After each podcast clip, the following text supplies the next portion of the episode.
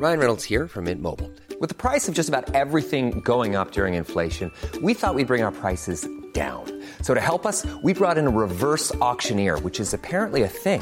Mint Mobile unlimited premium wireless. Ready to get 30, 30, bit to get 30, bit to get 20, 20, 20, bit to get 20, 20, bit to get 15, 15, 15, 15 just 15 bucks a month. So, Give it a try at mintmobile.com slash switch. $45 upfront for three months plus taxes and fees. Promo for new customers for limited time. Unlimited more than 40 gigabytes per month. Slows. Full terms at mintmobile.com. Burrow is a furniture company known for timeless design and thoughtful construction and free shipping, and that extends to their outdoor collection. Their outdoor furniture is built to withstand the elements, featuring rust-proof stainless steel hardware, weather-ready teak, and quick-dry foam cushions. For Memorial Day, get 15% off your Burrow purchase at burrow.com slash ACAST and up to 25% off outdoor. That's up to 25% off outdoor furniture at burrow.com slash ACAST. Everyone knows therapy is great for solving problems, but getting therapy has its own problems too, like finding the right therapist, fitting into their schedule, and of course, the cost. Well, BetterHelp can solve those problems. It's totally online and built around your schedule. It's surprisingly affordable too. Connect with a credentialed therapist by phone, video, or online chat, all from the comfort of your home. Visit betterhelp.com to learn more and save 10% on your first month. That's BetterHelp, H E L P. یکی از ننگین ترین اتفاقات تاریخ بشر که در جنگ جهانی دوم اتفاق افتاد بدون شک بمبارون اتمی شهرهای هیروشیما و ناکاساکی ژاپن بوده. اتفاقی که برای اولین بار در جنگ افتاد و بشر از بمب هسته‌ای استفاده کرد و تا همین امروز هم تنها استفاده از این سلاح مرگبار بوده. ما در این اپیزود از راوکست به ماجرای ساخت بمب اتم و زندگی رابرت اوپنهایمر به عنوان طراح و سازنده اصلی این بمب ها می‌پردازیم و می‌بینیم که اوپنهایمر چه راهی رو رفت تا به قول خودش به مرگ تبدیل بشه. نابودگر دنیاها.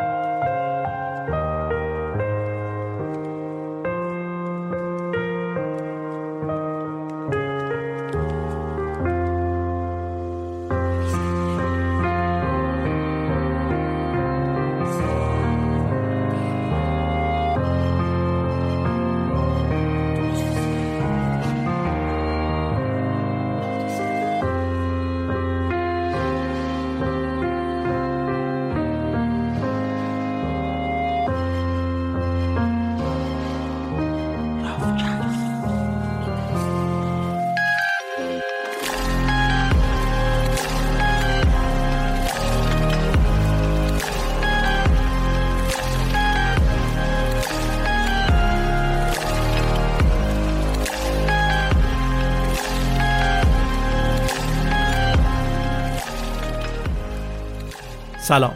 من ایمان نجادت هستم و شما به 66 امین اپیزود راوکست گوش می‌کنید که در مرداد 1402 منتشر میشه. در هر قسمت از راوکست شما یک داستان واقعی یا ماجرای یک رویداد مهم تاریخی رو میشنوید. ما در راوکست از تاریخ میگیم چون معتقدیم که گذشته چراغ راه آینده است و سعی داریم که کنار هم این چراغ رو روشن نگه داریم. اپیزود 66 م اوپنهایمر پدر بمب اتم.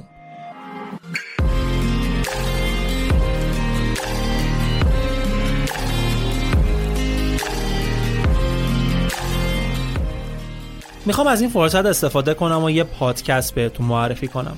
پادکست صدای مهاجر. تو هر اپیزود از این پادکست با یکی از کسایی که تجربه مهاجرت داشتن صحبت می‌کنن و دقدقه ها و مشکلات مهاجرت رو بدون کم و کاست و سانسور با شنونده ها در میون می‌ذارن. این پادکست هم می‌تونه به درد کسایی بخوره که به مهاجرت فکر می‌کنن و یا در پروسش هستن و همونایی که به مقصد رسیدن و می‌خوان از تجربیات دیگران هم استفاده کنن. صفحه اینستاگرام و لینک پادکست صدای مهاجر رو تو توضیحات براتون می‌ذارم.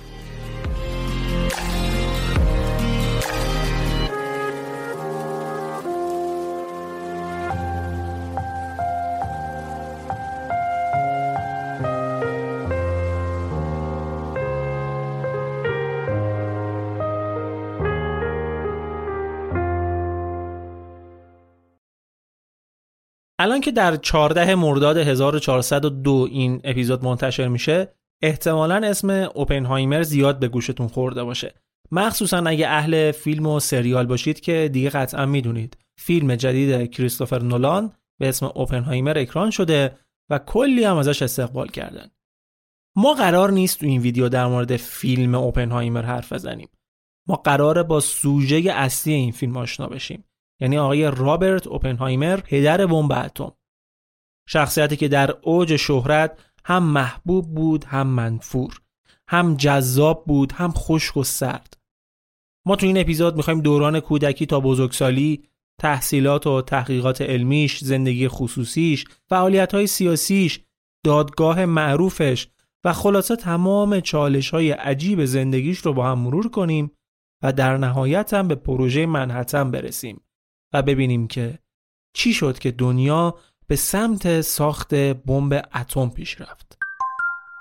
امروز یکی از دغدغه‌های اصلی استفاده از درگاه ها و اپلیکیشن های مالی مثل اپلیکیشن های بانک های مختلف بحث امنیتشونه.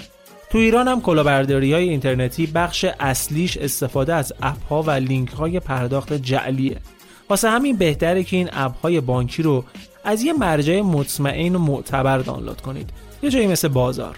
بازار میاد اپلیکیشن های رسمی رو مستقیما از خود بانک ها می‌گیره و تو کوتاهترین زمان جدیدترین update هاشون رو برای دانلود در اختیار شما می‌ذاره. یه نکته مثبت قضیه هم اینه که جدیدا نتیجه اسکن برنامه ها با آنتی ویروس های معتبر رو هم توی صفحه هر برنامه گذاشتن که می‌تونید از امنیت این اپ ها مطمئن تر بشید. بازار رو فقط از کاف بازار دریافت کنید. رابرت اوپنهایمر بهترین و بدترین شخصیت قرن بیستم قهرمان و شرور داستان زندگی خودشه. شاید بشه این جمله رو بهترین توصیف از این شخصیت دونست. اما چرا؟ متوجه میشید. اوپنهایمر یا به قولی اوپی که ما هم تو داستان بیشتر با اسم اوپی صداش می‌کنیم در 22 آوریل 1904 در نیویورک آمریکا به دنیا اومد. پدرش تاجر ثروتمند آلمانی به اسم جولیوس بود که در زمینه نساجی فعالیت می‌کرد. پدرش وقتی نوجوان بوده با جیب خالی و بدون اینکه اصلا زبان انگلیسی بلد باشه با میشه از آلمان میاد آمریکا و توی شرکت نساجی استخدام میشه. جربازه از خودش نشون میده پیشرفت می‌کنه تا اینکه خودش تجارت خودش رو میندازه و یکی از آدمای بسیار ثروتمند منحتن هم بوده. مادرش الا فریدمن هم یه نقاش بوده. خانوادهشون هم یه خانواده یهودی بودن ولی نه از اون یهودی های مذهبی و رو. یه برادر کوچکتر هم داشت به اسم فرانک که اونم بعدها فیزیکدان شد. خلاصه که توی خانواده خوب و سطح بالا به دنیا اومد و رشد کرد. خانواده اوپی عضو یه انجمن فرهنگی بودن که کانون یهودیان اصلاح طلب به حساب می اومد و اوپی در مدرسه نخبه های این نهاد درس می‌خوند. قشنگم از بچگی نبوغش نشون داد. تو ده سالگی در زمینه فیزیک و شیمی مطالعه می‌کرد. کلاس سوم و چهارمش هم یک ساله خوند و تموم کرد و تو یازده سالگی اولین مقاله علمیش رو نوشت. علاقه زیادی به جمع کردن سنگ های معدنی خاص داشت و همین علاقه باعث شد با زمین شناسای شهر یه سری مکاتبه و نامه داشته باشه. حالا طرفی هم که نامه رو می‌گرفت و جواب می‌داد اصلا خبر نداشت که داره با یه نوجوان دوازده ساله صحبت می‌کنه. حتی یه بار یکی از این زمین شناسا به یه همایش مهم دعوتش کرد. برای سخنرانی در انجمن کانی شناسی نیویورک. اوپی هم با کلی استرس و ترس و لرس و همایش شرکت کرد و با اینکه اول همه از دیدنش جا خوردن و مسخرش کردن ولی در نهایت تشویق و تحسینشون رو به دست آورد. اوپنهایمر سال 1922 توی 18 سالگی در دانشگاه هاروارد ثبت نام کرد. تازه به خاطر مریضی یه سالم دیر این کار انجام داد. کلا آدم ضعیفی به نظر می رسید. کم بوده وزن داشت. سر همین مریضیش چندین ماه درگیر بودن تا تونستن رو به راهش کنن. توی هاروارد هم با توجه به الزام دانشگاه ریاضیات و علوم و فلسفه و مذاهب شرقی و ادبیات فرانسه و انگلیسی خوند. و اون یه سال تأخیرش هم با برداشتن درسای اضافه تو هر ترم جبران کرد و بعدش در مقطع بالاتر تو رشته فیزیک تحصیل کرد و سه ساله هم دانشگاه رو تموم کرد و فارغ تحصیل شد. اوپی به هفت زبان صحبت می کرد. انگلیسی، یونانی، لاتین، فرانسوی، آلمانی، هلندی و به خاطر علاقش به فرهنگ هندو زبان هندی باستانی سانسکریت زبان هلندی رو شیش هفته ای به خاطر یه سخنرانی تو اون کشور یاد گرفته بود. همچین مخی بوده. بعد از هاروارد، اوپنهایمر توی آزمایشگاه دانشگاه کمبریج به عنوان دستیار مشغول کار شد. اما تو کار تو این آزمایشگاه زیاد موفق نبود و شکست های پشت سر هم افسردش کرد. البته بماند که پتانسیل افسردگی هم داشت. غذا کم می‌خورد، لاغر بود، نحیف بود، خودشو غرق فیزیک می‌کرد هیچ دوست نزدیکی نداشت حتی یه بار گفته بود من به فیزیک بیشتر از دوست نیاز دارم توی یه نامه ای سال 1923 که سالها بعد توی یه مجموعه ای از نامه های اوپنهایمر منتشر شد نوشته که من روی تعداد بیشماری تز، یادداشت، شعر و داستان و چیزای به درد نخور کار می‌کنم. تو سه آزمایشگاه مختلف بوهای عجیب غریب را میندازم. به یه سری آدم از همه جا بیخبر چایی میدم و براشون حرفای آلمانه می‌زنم. آخر هفته بیرون میرم تا تهمونده انرژی ما با خنده و خستگی تلف کنم. یونانی می‌خونم گاف میدم میز کارم رو به دنبال نامه ها میگردم و آرزو می‌کنم که مرده بودم. همین. نامه های بعدی هم نشون میده که مشکلات اون در دوران تحصیلش در دانشگاه کمبریج ادامه داشت. استادش اصرار داشت که کار عملی آزمایشگاهی انجام بده در حالی که یکی از نقطه ضعف های اوپی همین بوده اصلا. سال 1925 توی یه نامه نوشته بود اوضاع خوبی ندارم کار آزمایشگاه واقعا ملال اونقدر در این کار بدم که اصلا نمی‌تونم تصور کنم که چیزی یاد بگیرم. همچین آدمی وقتی توی آزمایشاش شکست بخوره مشخصه که بیشتر روش تاثیر منفی می‌ذاره. اوپی حسادت می‌کرد. با استاد راهنماش که آدم موفق تری بود حسادت می‌کرد. این حسادت باعث شد کارهای احمقانه کنه. مثلا گفته میشه یه سیبی رو با مواد شیمیایی سمی کرده و گذاشت رو میز استاده که مسمومش کنه. البته این داستان در حد حرف یکی از نزدیکانش موند ثابت نشد. ولی رفتارش باعث شده بود بخوان از دانشگاه اخراجش کنن.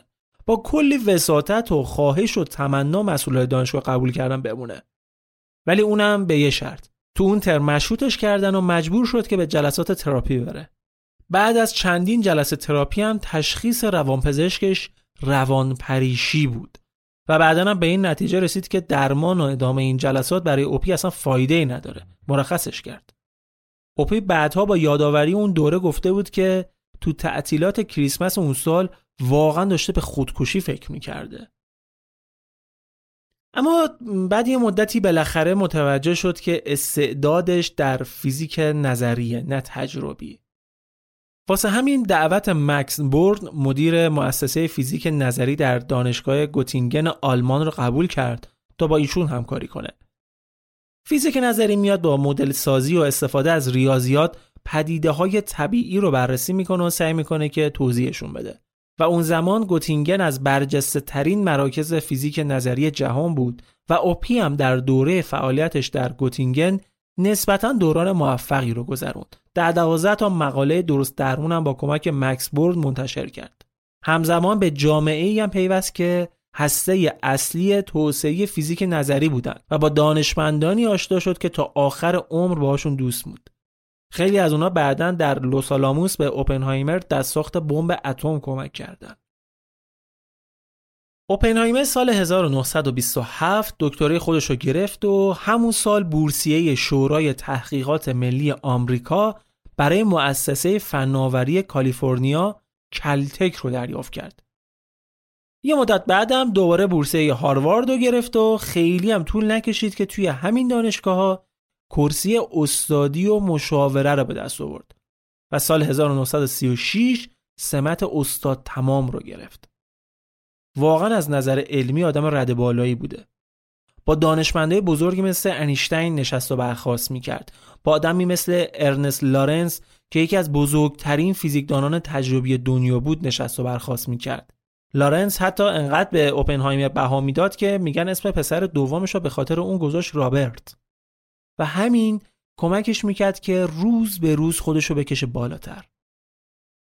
یکی از علایق اوپی کیهان و اجرام کیهانی و اختر فیزیک بود. تو مقاله هایی که منتشر می‌کرد از اجرامی حرف می‌زد که تا اون موقع کشف نشده بودند. شاید مهمترین پیشبینی اختر فیزیکی اون سال 1939 اتفاق افتاد. وقتی که مقاله‌ای درباره انقباز گرانشی مداوم نوشت. بر اساس پیشبینی این مقاله در اعماق فضا احتمالا ستاره های در حال مرگی وجود دارند که کشش گرانشی بیشتری نسبت به انرژی تولیدی خودشون دارن. لپ کلام این که در واقع اوپنهایمر جز اولین نفراتی بود که وجود سیاه چاله ها رو پیش بینی کرد. هرچند که اون موقع خیلی به این مقاله بها ندادن. اما اگه موافق باشید یکم بریم توی زندگی شخصی اوپی ببینیم که چجور آدمی بوده. در مورد افسردگیش و حس یأس و ناامیدی که داشت صحبت کردیم که البته این روان پریشیش بعد از بازگشتش از آلمان و گوتینگن خیلی بهتر شده بود. دلیل اولش موفقیت های علمیش بود و برای اوپنهایمر عشق فیزیک چی از این بهتر. دلیل دومش هم این بود که اوپی رو آورده بود به ادبیات به خوندن خوندن اشعار مختلف علوم سیاسی خودش میگه برای درمان افسردگیش رمان در جستجوی زمان از دست رفته اثر مارسل پروست رو خونده. نویسنده فرانسوی. عاشق متون قدیمی هندو و فرهنگ هندو بود و اصلا بابت همین بود که رفت هندی سانسکریت یاد گرفت که نیاز نباشه ترجمه این متون رو بخونه. اصلش رو بخونه که لذت بیشتری هم ببره. یکی از متونهای کهنی که بهش علاقه زیادی داشت بهاگاواد گیتا بود که داستان جنگ بین دو تا خانواده اشرافیه. متنی که بعد از اولین آزمایش اتمی یه نقل قول تاریخی هم ازش میگه. اوپنهایمر قبل از رهبری پروژه منحتن با زنی به اسم ژان تتلاک رابطه داشت. البته بگم که اوپی کلا به روابط زیاد و به نوعی زنبارگی مشهور بود. هم شهرت داشت هم چهره جذابی داشت. حتی یه بار با همسر نزدیکترین همکارش ریخته بود رو هم با کسی که تو کلتک یه پروژه تحقیقاتی مشترک داشتن. اما این بار ظاهرا واقعا شیفته و عاشق ژان شده بود و کنار فیزیک و سیگار این زن هم براش مهم بود.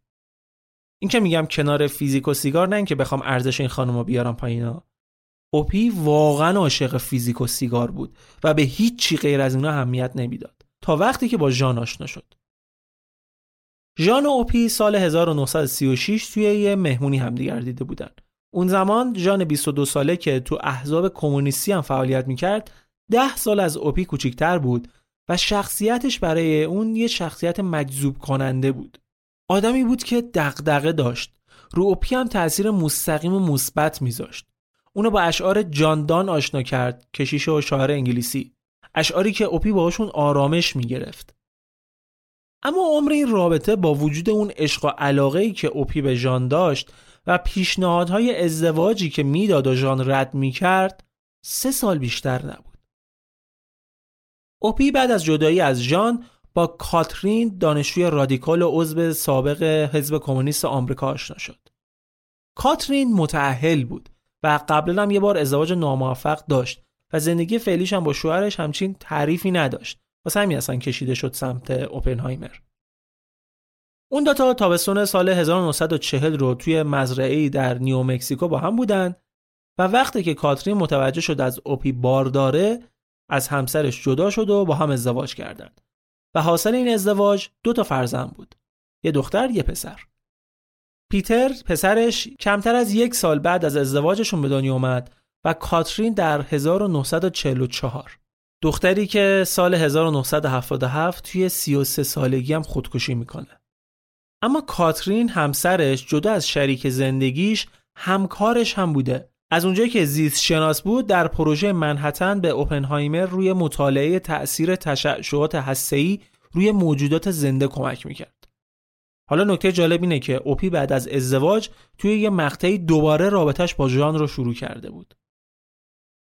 اوپنهایمر توی تعاملهای خصوصیش مجذوب کننده بود. هم از نظر ظاهر هم رفتار. اما در بین عموم مردم معمولا آدم سردی بود. خیلی زود ارتباط نمی گرفت اطرافیانش دو جور قضاوتش می‌کردن. دسته اول اونو نابغه خوشچهره و گوشگیر می‌دیدن و دسته دوم به عنوان فردی متظاهر و غیرقابل اعتماد.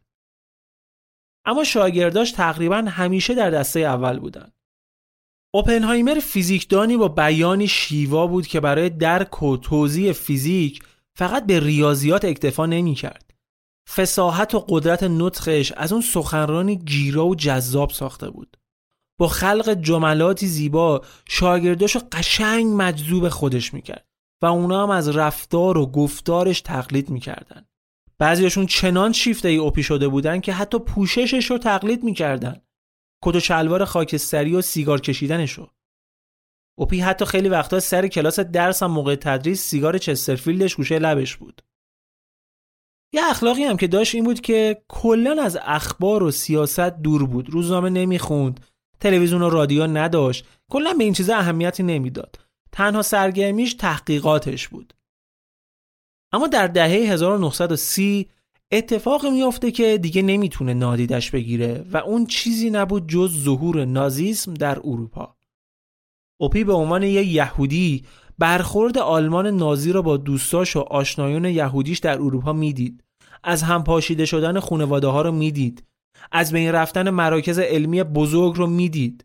دید که چطور یه دانشمند بزرگی مثل آلبرت انیشتین مجبور شد اروپا رو ترک کنه و اینا برای سخت بود. از طرفی هم رکود اقتصادی آمریکا را شاهد بود که زندگی همه رو تحت تاثیر قرار داده بود. اوپنهایمر گفته بود من در مورد رفتار با یهودیان در آلمان خشم شدیدی داشتم. من اونجا اقوامی داشتم و قرار بود در فراری دادن و آوردن اونها به کشور کمک کنم. دیدم که رکود اقتصادی با دانشجوام چه کرد و متوجه شدم که وقایع سیاسی و اقتصادی تا چه حد می‌تونن بر زندگی مردم تأثیر بذارن. اوپی طی دو سال بخشی از حقوق خودش رو به حمایت از فیزیکدانهای فراری از آلمان نازی اختصاص داد و سعی کرد که در حد توانش بهشون کمک کنه. اما اون درگیر یه موضوع دیگه هم بود که تأثیر بسیار مهمی در زندگی شخصیش و علمیش گذاشت و اون چیزی نبود جز کمونیست. اوپی در تب و تاب رواج تفکرات کمونیستی در دهه 1930 به این عقاید علاقه نشون داد به خصوص اینکه همسرش هم قبلا از اعضای حزب کمونیست بوده و حتی دوست دختر سابقش. به خیلی از اهداف چپگرایانه کمک مالی می‌کرد. هرچند هیچ وقت به طور رسمی به حزب کمونیست آمریکا ملحق نشد. اما خیلی از نزدیکترین همکارانش در حزب کمونیست فعال بودند. برادرش تو حزب کمونیست بود همسر برادرش دوست دخترش چند تا از دانشجوهاش. همین موضوع هم آخر کار دستش داد. حتی یه دوره تحت نظارت و تعقیب نیروهای امنیتی بود و لحظه به لحظه رسدش می‌کردن. توی یکی از همین تعقیب ها بود که رابطش با ژان دوست دخترش در دوران ازدواجش لو رفت. مامورای امنیتی دیده بودن که یه شبی رو با ژان توی یه هتلی گذرونده بوده. حالا خود اوپی می‌گفت که این دیدار یه دیدار عاشقانه بوده ولی نیروهای امنیتی می‌گفتن نه این یه قرار کمونیستی بوده. شما دارید نقشه می‌کشید. البته رابطه اوپی با ژان سال 1944 برای همیشه تموم شد. چون ژان اون سال بعد از یه دوره افسردگی خودکشی می‌کنه. یه موضوعی که می‌تونست به این افسردگی هم احتمالا دامن زده باشه هم جنسگرا بودن ژان بوده که ظاهرا خیلی سعی داشته که سرکوبش کنه.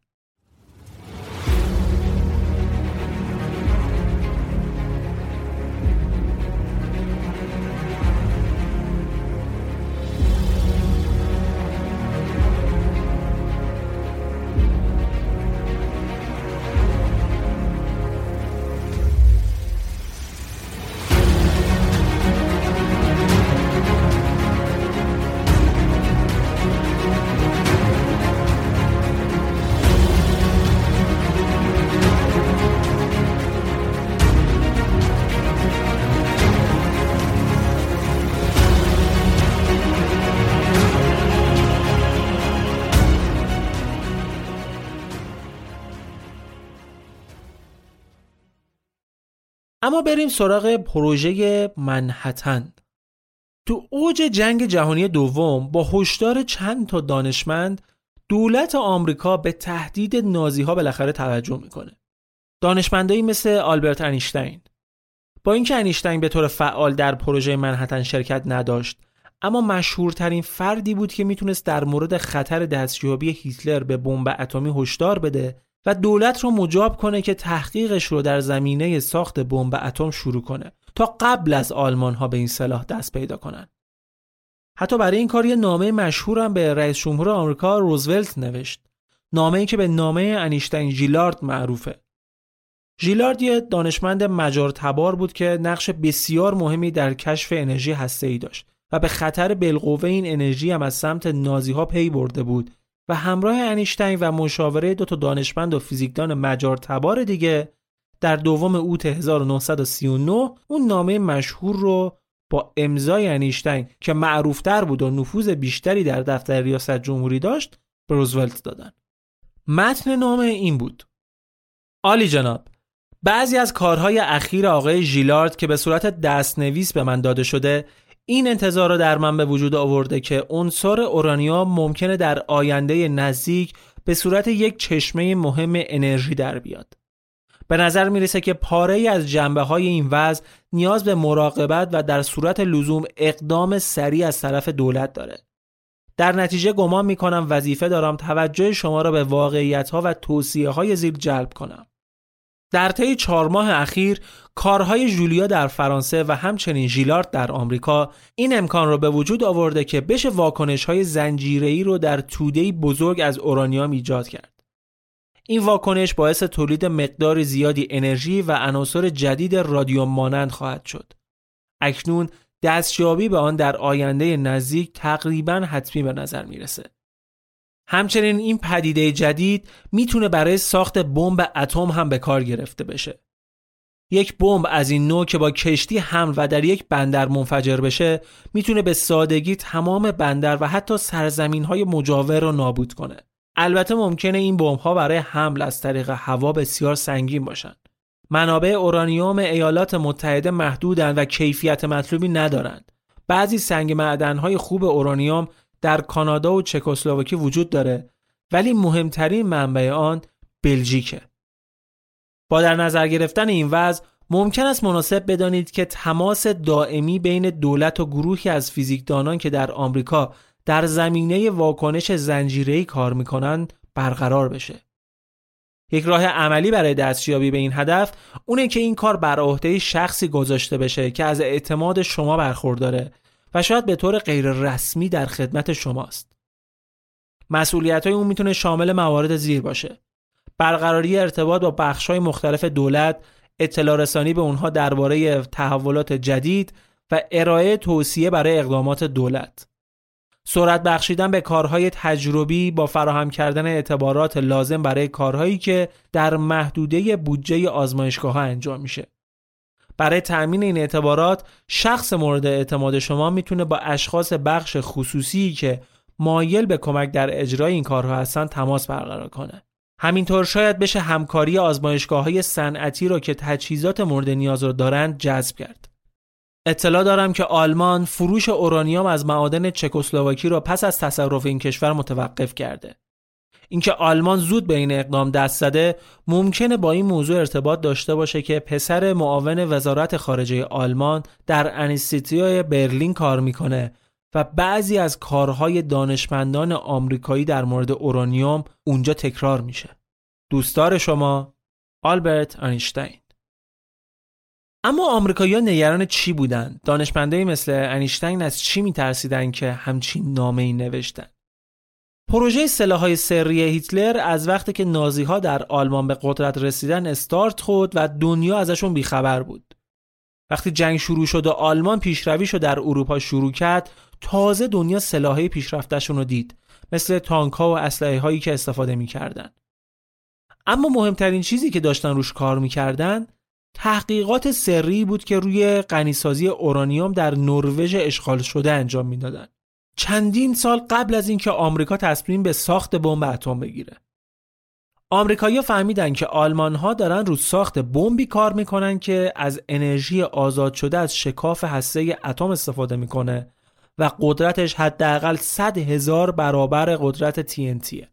اونا بعد از شنیدن این اطلاعات یه مرکز تحقیقاتی به اسم لوسالاموس رو مسئول راستی آزمایی این اطلاعات کردن. بعد یه مدت این مرکز تحقیقاتی گزارش داد که بله همه این اطلاعات درسته و آلمان 6 تن آب سنگین لازم داره تا به بمب اتم دست پیدا کنه و تا الان یک تن رو از نروژ به آلمان صادر کرده. آمریکایی قبل از هر کاری باید جلوی پیشرفت این تحقیقات رو می‌گرفتن.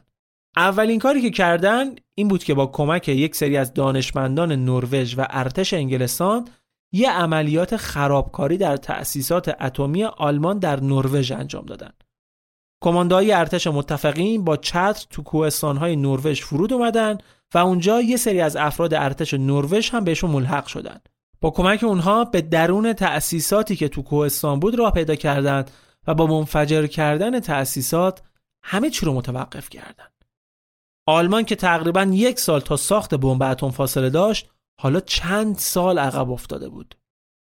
شاید یکی از دلایلی که آلمان نتونست پروژه رو به نتیجه برسونه این بود که نتونست پروژه رو مخفی نگه داره و اینکه خیلی هم با جدیت روش تمرکز نکرده بودن.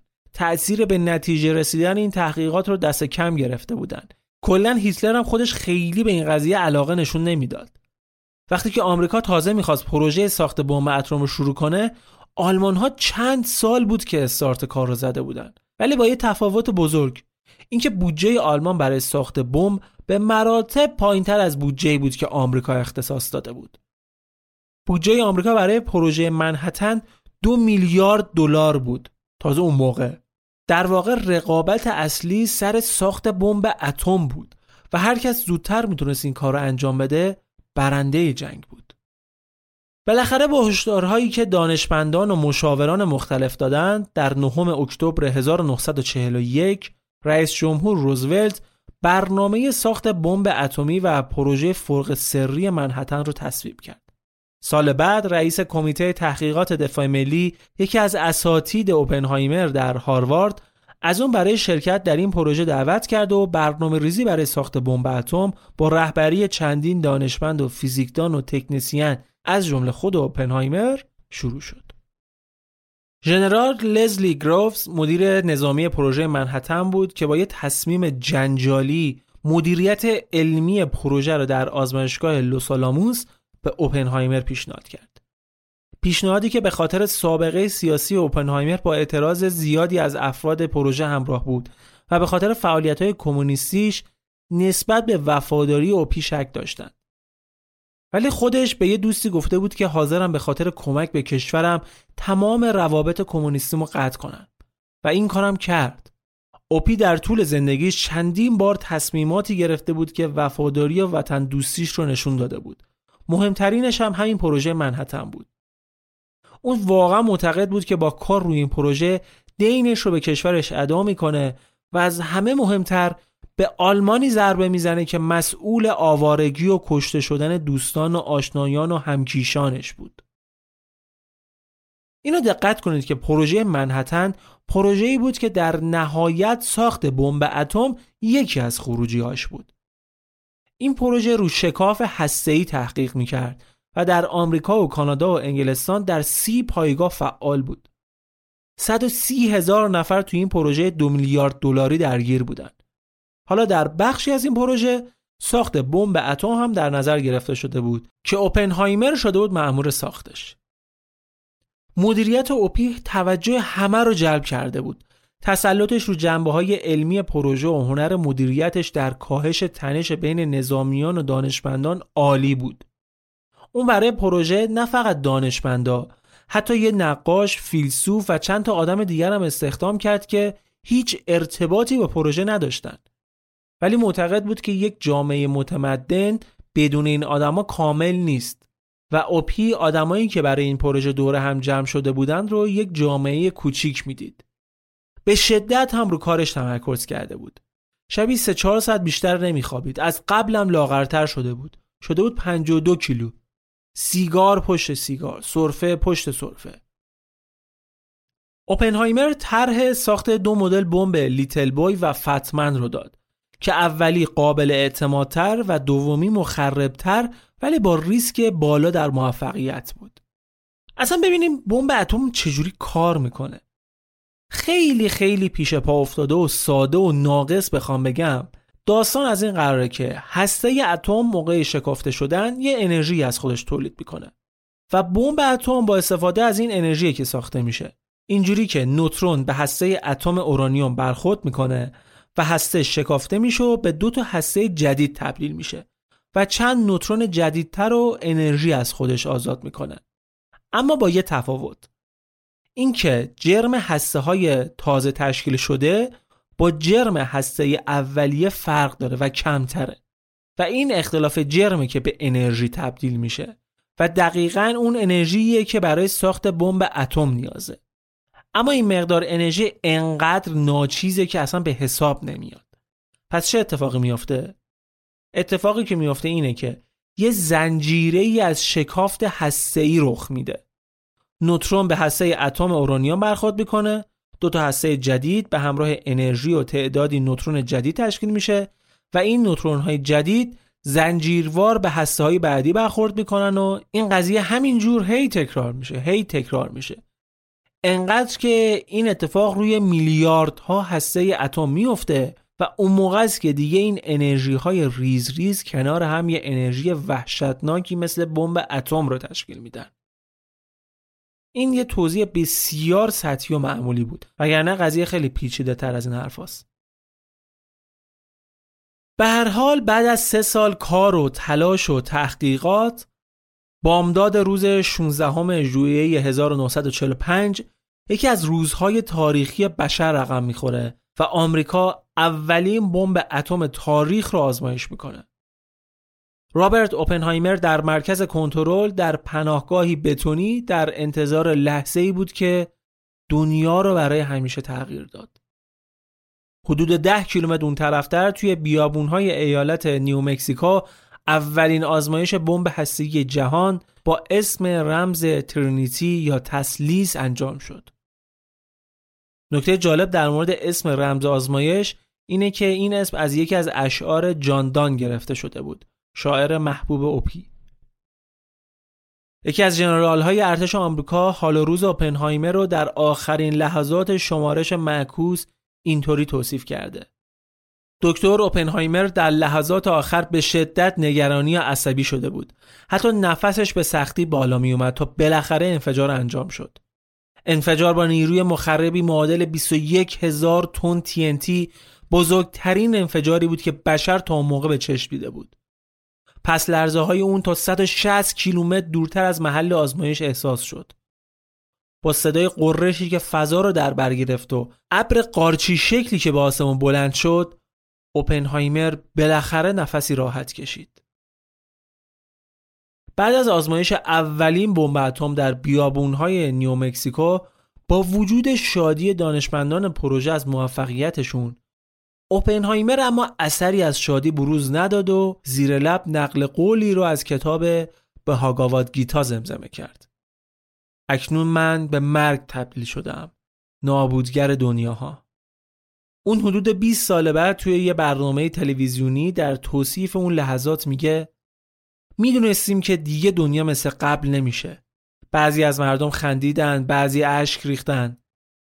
بیشتر مردم اما سکوت کرده بودن. The world would not be the same. Few people laughed. Few people cried. Most people were silent.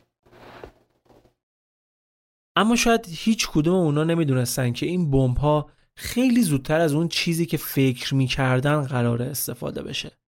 مدتی بعد این بمب ها در جنگ استفاده شد و در ششم و نهم آگست 1945 آمریکا دو بمب اتمی رو در شهرهای هیروشیما و ناکاساکی ژاپن منفجر کرد که تا الان تنها مورد استفاده از سلاحهای هسته‌ای در جنگه. توی این حملات هزاران هزار نفر که بیشترشون غیر نظامی بودن جون خودشون از دست دادند و هر دو شهر با خاک یکسان شدند. این در حالی بود که آلمان چند هفته قبل از این بمبارون ها تسلیم نیروهای متفقین شد. اما جنگ جهانی دوم در آسیا به دلیل مقابله نیروهای متفقین با امپراتوری ژاپن ادامه داشت. سربازای ژاپنی به شکل عجیبی می جنگیدن و اصلا هم تسلیم شدن تو کارشون نبود. توی یه نبردی از 2500 مدافع ژاپنی فقط 8 نفر زنده تسلیم شدن. توی یه نبردی در اوکیناوا که بزرگترین نبرد اقیانوس آرام لقب گرفت بیشتر از 100 هزار شهروند ژاپنی و 70 هزار سرباز توی جنگ با آمریکایی‌ها کشته شدن که خیلی از اونا قبل از دستگیری توسط آمریکایی‌ها دست به خودکشی زده بودن تو همچین شرایطی آمریکا معتقد بود که استفاده از یه بمب اتمی بعد از اینکه ژاپن التیماتوم برای صلح رد کرده بود می‌تونه باعث محاصره سریع این کشور بشه و خطر کمتری رو متوجه نیروهای زمینی آمریکا کنه. در ششم اوت آمریکا اولین بمب رو معروف به پسر کوچولو یا لیتل بوی ساعت 8 تا 15 دقیقه صبح روی هیروشیما پرتاب کرد و تو فاصله حدوداً 600 متری از سطح زمین منفجر کرد که بیشترین تخریب ممکن رو داشته باشه. گفته شده که دست کم 70 هزار نفر بلا فاصله در جریان انفجاری مهیب و گسترده که شهر رو با خاک یکسان کرد کشته شدند. ده ها هزار نفرم به دلیل جراحات ناشی از مسمومیت مواد رادیواکتیو تو روزها و هفته ها و ماهای بد جونشون از دست دادن. اما با توجه به اینکه ژاپن قصد تسلیم شدن نداشت سه روز بعد برای وادار کردن ژاپن به تسلیم بمب مرد چاق یا فتمن روی ناکاساکی منفجر شد. شهری که از اول اصلا هدف نبود.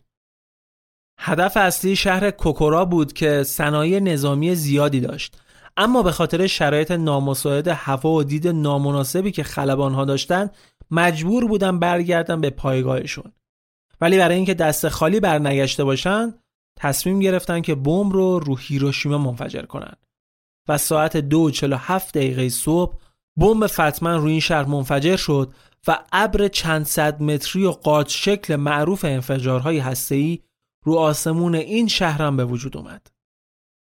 اگه ویدیوی آخر ما رو توی یوتیوب دیده باشید تصاویری از این انفجار رو براتون گذاشتیم. تخمین زده شده که شمار تلفات این دو حمله حدود 140 هزار نفر از جمعیت 350 هزار نفری هیروشیما و حداقل 74 هزار نفرم در ناکاساکی بوده و مجموعاً 210 تا 230 هزار نفر کشته شدند. بعد این انفجارها همونطور که گفتم شهرها تقریبا با خاک یکسان شدند تا شعای یک و نیم کیلومتری از انفجار همه چی تو آتیش سوخت تو مرکز انفجار تقریبا همه چی در دمای 3000 سانتیگرادی بخار شد. یه ظرف شیشه ای از شهر هیروشیما هست که چند کیلومتر دورتر از محل انفجار پیدا شده و بخشی از این ظرف ذوب شده. این نشون میده که دما در اون فاصله از محل انفجار حداقل 500 درجه سانتیگراد بوده که تونسته شیشه رو ذوب کنه. یه سری عکس از این دو شهر هستش که یه سایه هایی از آدما رو روی در و دیوار زمین نشون میده. اینا سایه هایی که از اون آدما در لحظه انفجار حک شدن در نهایت این دو بمب باعث پایان رسمی جنگ جهانی دوم در 14 اوت 1945 شد. ترومن رئیس جمهور آمریکا بعد از این حمله در بیانیه‌ای اعلام کرد مدتی پیش یک هواپیمای آمریکایی یک بمب روی هیروشیما انداخت و دست دشمن را از دستیابی به آن کوتاه کرد. این بمب قدرتی بیش از 20 هزار TNT داره. ژاپنی ها جنگ را از آسمان پرل هاربر شروع کردند اما تاوان بسیار سنگینتری پس دادند و البته کار ما هنوز تمام نشده. ما به شکلی جدید و انقلابی قدرت تخریب این بمب ها را افزایش دادیم تا نیروی در حال رشد ارتش مسلح ما را کامل کنند. این بمب ها در همین شکل فعلی در حال تولیدند و البته انواع قویتر آن هم در حال ساخت و توسعه است. این یک بمب اتمی است.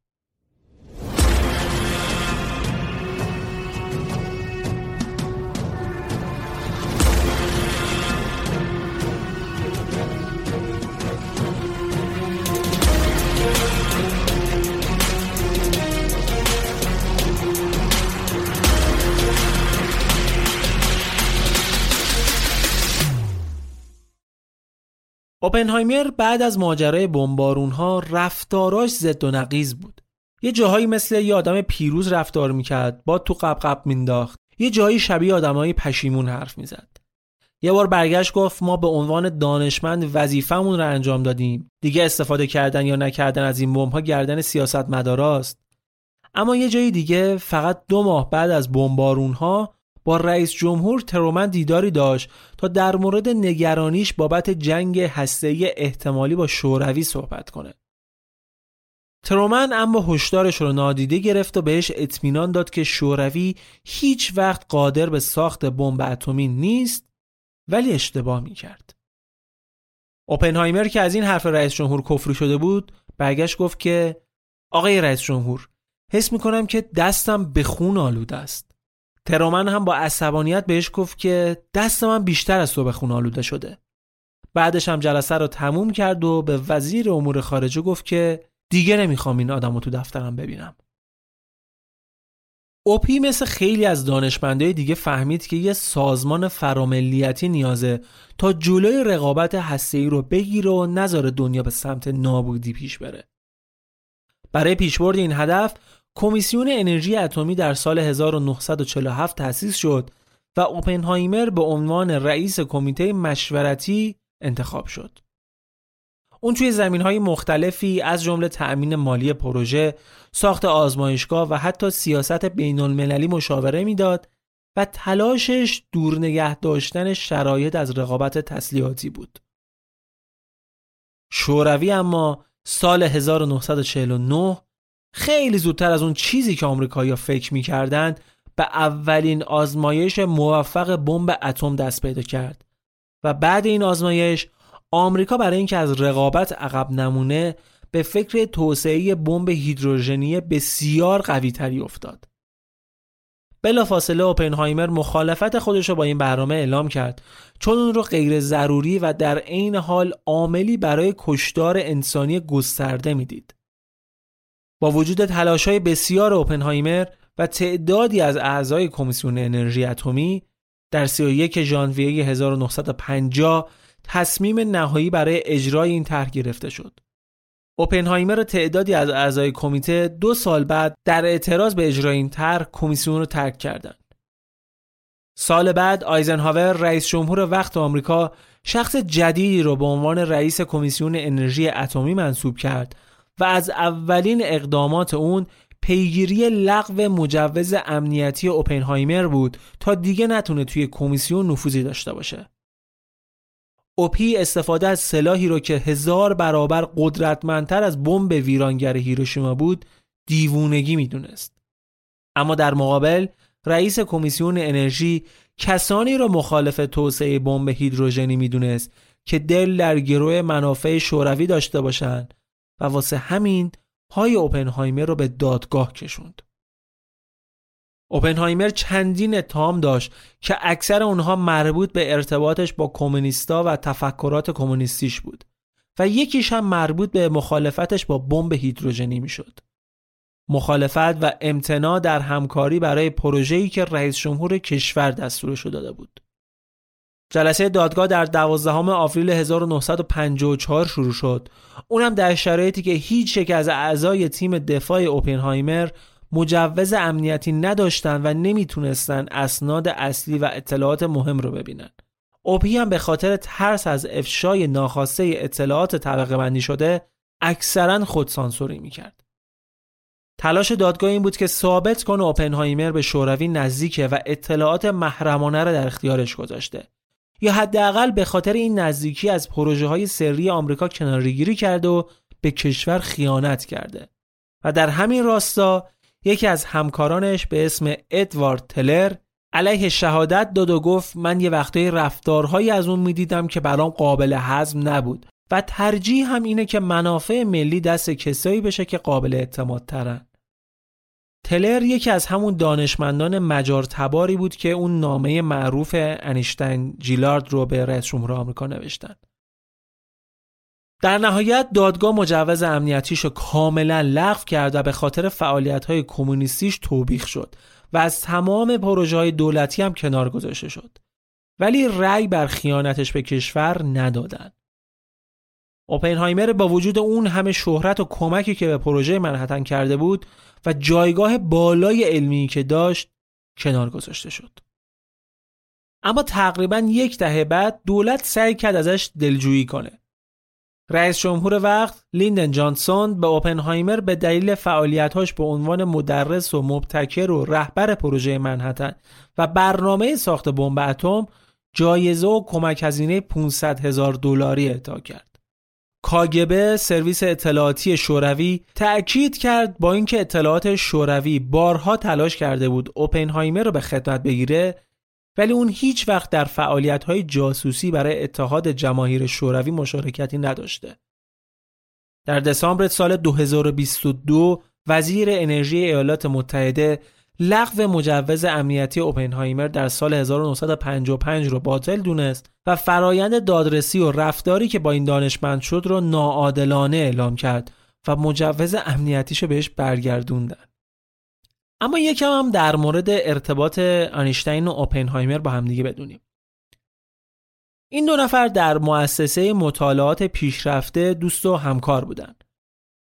انیشتین بعد از فرار از آلمان نازی در سال 1933 14 سال قبل از انتصاب اوپنهایمر به ریاست دانشکده وارد اونجا شده بود. در کنار تفاوت‌های شخصیتی این دو نفر اختلاف نظرهای علمی زیادی هم داشتند. واسه همین بیشتر دوست و همکار ساده بودند تا اینکه همکاری مشترکی داشته باشند. سر قضیه دادگاهی اوپنهایمر هم انیشتین به شدت عصبانی شده بود. از اینکه یه شخصیت علمی با همچین اتهاماتی روبرو شده بود. کفرش در اومده بود.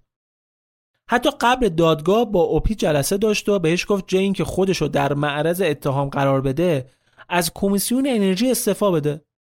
بهش گفته بود که تو قبلا دین تو به کشور ادا کردی دیگه بسه. ولی اوپی قبول نکرد و گفت من توی پروژه دولتی برای خودم و کشور مفیدترم. میمونم و مبارزه می‌کنم. ولی در نهایت دیدیم که مبارزش به سودش تموم نشد.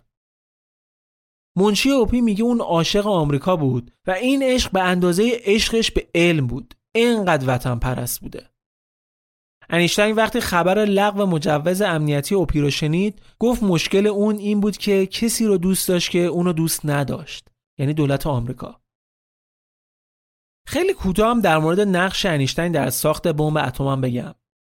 وقتی ژیلارد از انیشتین خواست که از برنامه تولید سلاح اتمی پشتیبانی کنه انیشتین دو دل بود به خاطر مسائل اخلاقی.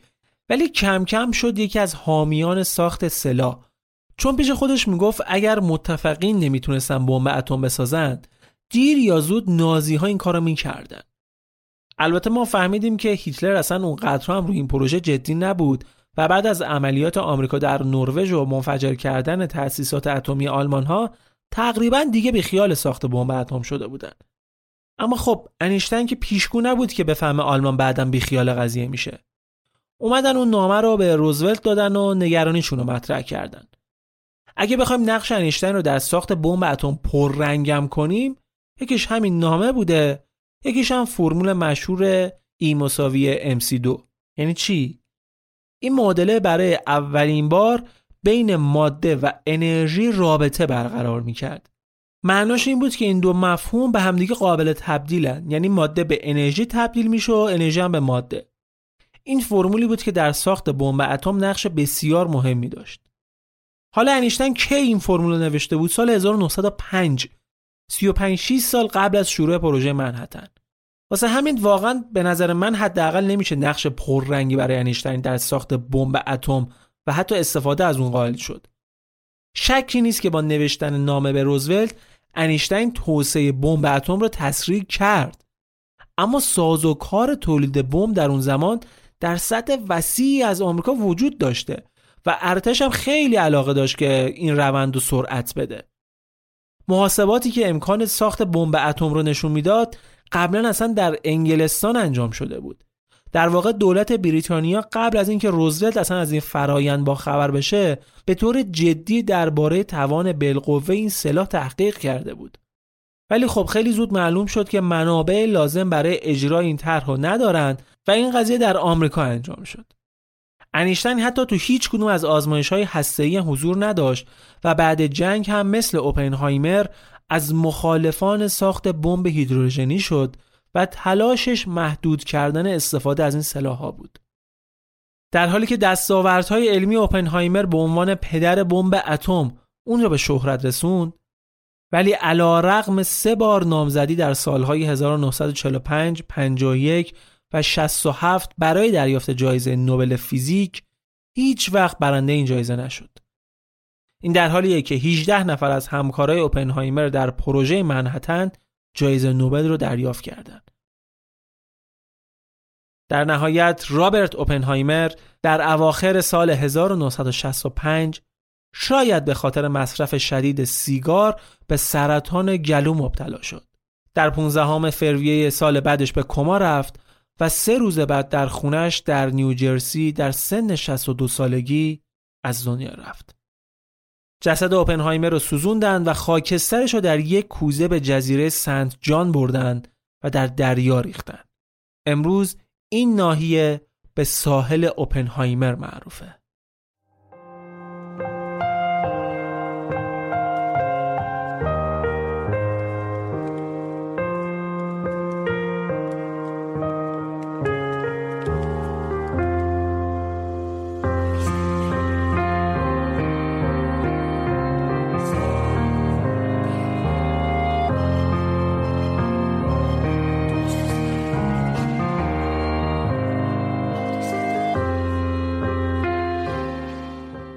چیزی که شنیدید 66 امین اپیزود رافکست بود که در مرداد 1402 منتشر میشه. رافکست رو می‌تونید از تمام اپلیکیشن های پادکست و همینطور سایتمون rafcast.ir بشنوید. یه خواهشی ازتون دارم. یکی از بزرگترین حمایت هایی که الان در حال حاضر می‌تونید از ما انجام بدید اینه که ویدیوهایی که در یوتیوب منتشر می‌کنیم و به عنوان محتواهای مستقل یا محتواهای تکمیلی اپیزودها ببینید و با بقیه هم به اشتراک بذارید. برای ساخت این ویدیوها ما وقت و انرژی زیادی مصرف کردیم و مشاهده این ویدیوها توی یوتیوب می‌تونه برای ادامه مسیر به ما کمک بسیار بسیار زیادی کنه.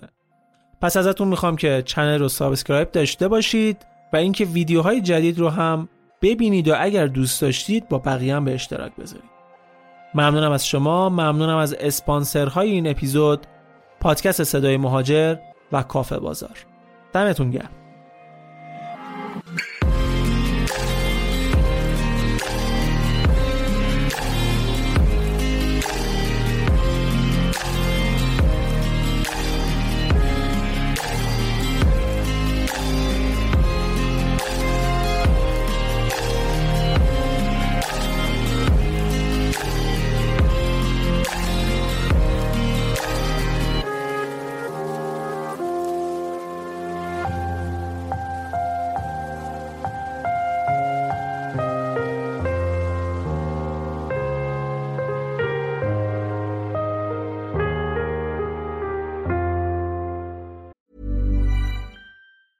Hey, it's Danny Pellegrino from Everything Iconic.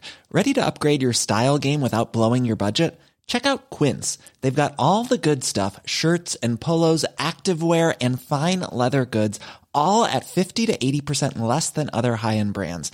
And the best part? They're all about safe, ethical, and responsible manufacturing. Get that luxury vibe without the luxury price tag. Hit up quince.com slash upgrade for free shipping and 365 day returns on your next order. That's quince.com slash upgrade.